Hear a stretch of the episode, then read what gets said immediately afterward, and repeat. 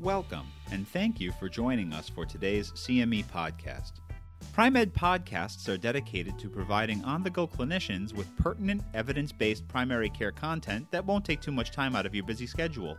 Information about CME credits and faculty for today's podcast can be found within this activity's landing page on pri-med.com slash podcast. That's pri-med.com slash podcasts. Be sure to also go to this location in order to claim your CME credits after the program. Thank you, and enjoy. Hello, and welcome to this podcast that is meant to complement the material that is being covered in the Pri-Med course Strategies for Effective Pain Management. Hi, I'm Kate Galluzzi. I'm the professor and chair of the Department of Geriatric and Palliative Medicine at the Philadelphia College of Osteopathic Medicine, and I would like to, in the next few minutes, talk specifically about how we can better impact the problem of pain in older individuals.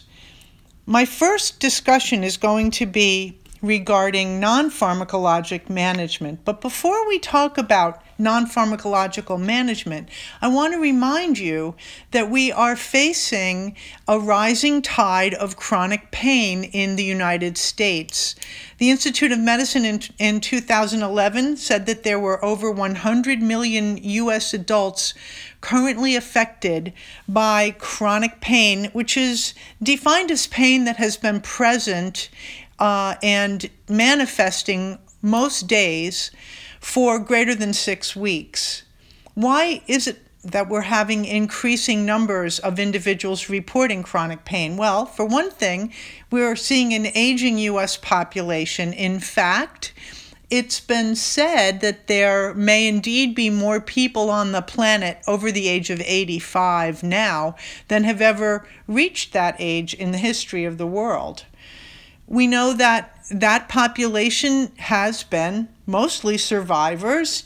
They've had improved survival right, rates for, in, for injuries, and they've also undergone surgical procedures and been survivors of those uh, surgical procedures for cancer and other chronic debilitating problems. And it may even be that there's better understanding of chronic pain, which drives increase, increased demand on healthcare resources for mitigating that pain. But one of the biggest things that we know is happening is that the population over age 65 has an increasing uh, projected prevalence of arthritis in the United States. And we're talking really about good old osteoarthritis, wear and tear arthritis. So, from a fundamental standpoint, when we're thinking about the older population, those who we call geriatrics, we like to break them into three groups. There are the young old who are I call them the pediatric geriatric group. They are between the ages of 65 and 75. And then we have the middle old who are 75 to 85. And it is the old old, that population over 85, who are the fastest growing cohort in the industrialized world. That said, you have to consider both physiologic age and chronologic age uh, when you're looking at your patients because as geriatricians and primary care providers, we all know that we've had middle middle old patients, you know, 76 years of age who seem much younger. And we also see some of the young old, maybe people even as young as 60 who appear to be much older because of their uh, chronic medical conditions. It's clear that this population of olders, as I call them, um, are the ones who have the highest rates of multimorbidity. They may have several medical conditions that are interacting to cause their pain and that may be causing them to seek your assistance. The other thing that we know about the older population is that some of them manifest frailty. Frailty is a difficult concept, and um, I think a lot of people think of frail individuals as being thin, but frailty does not mean that you're necessarily thin. It simply means that you have had a breakdown in your homeostatic mechanisms such that you no longer are able to perform the way you used to. You may have deficits in your activities of daily living, you know, dressing, bathing, grooming, ambulating, and toileting. It can frequently be uh, associated with weight loss, and very specifically, sarcopenia or loss of muscle mass is something that we see commonly uh, as a manifestation of frailty. And the other uh, common finding in older individuals who are frail is that there is significant cognitive decline as well. So, for clinicians, the challenge really is to differentiate normal age related changes from disease states uh, because aging is not a disease and pain is not a normal age related change. Pain may, in fact, be due to a disease that has been poorly recognized undiagnosed, poorly managed, and uh, simply has been allowed to cause increasing morbidity and attendant pain in the individual. One of the things that geriatricians worry about, I think, is that people who may stand to benefit the most from good pain management may not get it. Uh, we know that some seniors are not able to articulate that they have pain, and many of them are fearful of admitting that they have pain. The fear is related to the concern that the uh, pain may be a manifestation of some serious illness, and indeed it may be. Some seniors also may lack access. They may not have the financial or physical resources to be able to get the kind of uh, treatments that we're going to be recommending for them. And then some of them may have a knowledge gap. They may have a misunderstanding about pain medicine. Uh, they may be fearful that the pain medicines themselves will cause more morbidity. So, this all factors into the quality of life of an individual, and it's very important to try to tease out when you're speaking with an older person what exactly it is that their concerns are. The question I like to use is uh, What bothers you most? Um, and if what bothers them most is that they're unable to perform their activities of daily living, now you know where, where you can begin to intervene to improve not just the function of the patient, but the quality of life of the patient. So, the fundamental concerns include poorly or inadequately managed pain.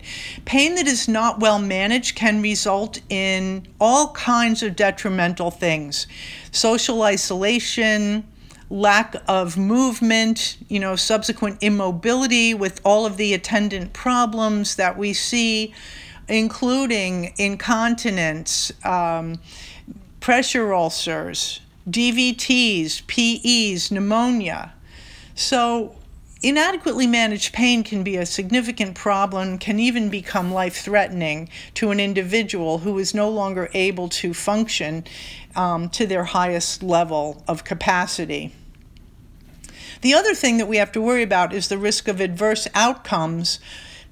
As I said, there is a risk of adverse outcomes from lack of treatment but there may be some bad outcomes from improper treatment or treatments that haven't been well thought out. Uh, certainly, overly sedating medications can precipitate falls. Uh, they can cause, some of them can cause insomnia, constipation, anorexia, and you know, too high doses of improper medications can even result in delirium in some older individuals. Another fundamental concern that providers should be aware of is you know, there may be some cultural uh, factors that will influence how pain is experienced by an older individual or expressed by the patient and perceived by the patient's family members or providers. So we have to guard against uh, stereotypes and biases when we're evaluating pain in older individuals. It's important to try to meet everyone where they are. Another thing that concerns me is um, sometimes providers may mistake uh, decreased interaction, decreased verbalization um, as, you know, the patient simply not having any pain, the patient's not complaining about pain, when in fact, perhaps the patient, due to a psychiatric disorder or dementia, uh, looks stoical but is simply unable to express that the patient is having pain, that they are having pain. So it's incumbent upon us to recognize this as another potential problem. And I do want to spend a little time thinking about access issues because when we're thinking about non pharmacological options for pain, so many of them require community resources. If we're recommending exercise to a patient who hasn't exercised in a long time for their pain, they are going to need assistance. They're going to need physical therapy, perhaps a physiatry consultation. Um, and, you know, lack of access to those types of services can be an impediment to being able to use non pharmacological methods for treating pain. And, you know, that all factors into the you know, the big buzzword now is social determinants of health, but in older individuals, the social determinants of health are very real and very compelling. So I wanted to spend a minute thinking about some of the community partners that we have. Um, for one thing, if our patients do have Medicare, Medicaid coverage uh, for their health insurance, they, they really should be able to have reimbursement for services like physical therapy. And physical therapy, in my mind, is an absolute mainstay in the care of patients with pain because we really do need to keep them moving. But other community partners, uh, besides physical therapists, um, eh, are areas where seniors can seek socialization, movement therapy, uh, and other forms of assistance with their daily needs. Um, I'm I want everyone to remember that every county in America has uh, an area agency on aging, which can help to address some of the resources that are available in a community, like senior centers, can help to point to home health care agencies where physical therapists may be able to give care in the home. And then finally, remember hospice uh, and palliative care um, are very integral in helping to manage pain at the end of life. And these are very important community partners for us as we try to address this problem of pain. When I think about pain, the, the first thing I think about is how is it impacting the individual uh, in terms of both their physical function and their cognitive function. Because if their physical function and cognitive function are impaired, the individual clearly is going to have significant uh, deficits in their quality of life. So, in terms of physical function, a good physical exam to determine what the generator of the pain may be, if it is osteoarthritis, are there some topical solutions, are there some exercise solutions that might be available for the individual? Um, and then, of course, physical therapy would be important in that instance. Uh, hand in hand with physical therapy are the other manual medicine modalities, um, like osteopathic manipulative uh, medicine or technique, or OMT, chiropractic therapy, acupuncture, massage. And then, as I've already said, exercise um, actually has had some good evidence in the literature for its for its use, specifically with uh, Tai Chi. Um, we can recommend yoga, although some of the literature on yoga has been mixed.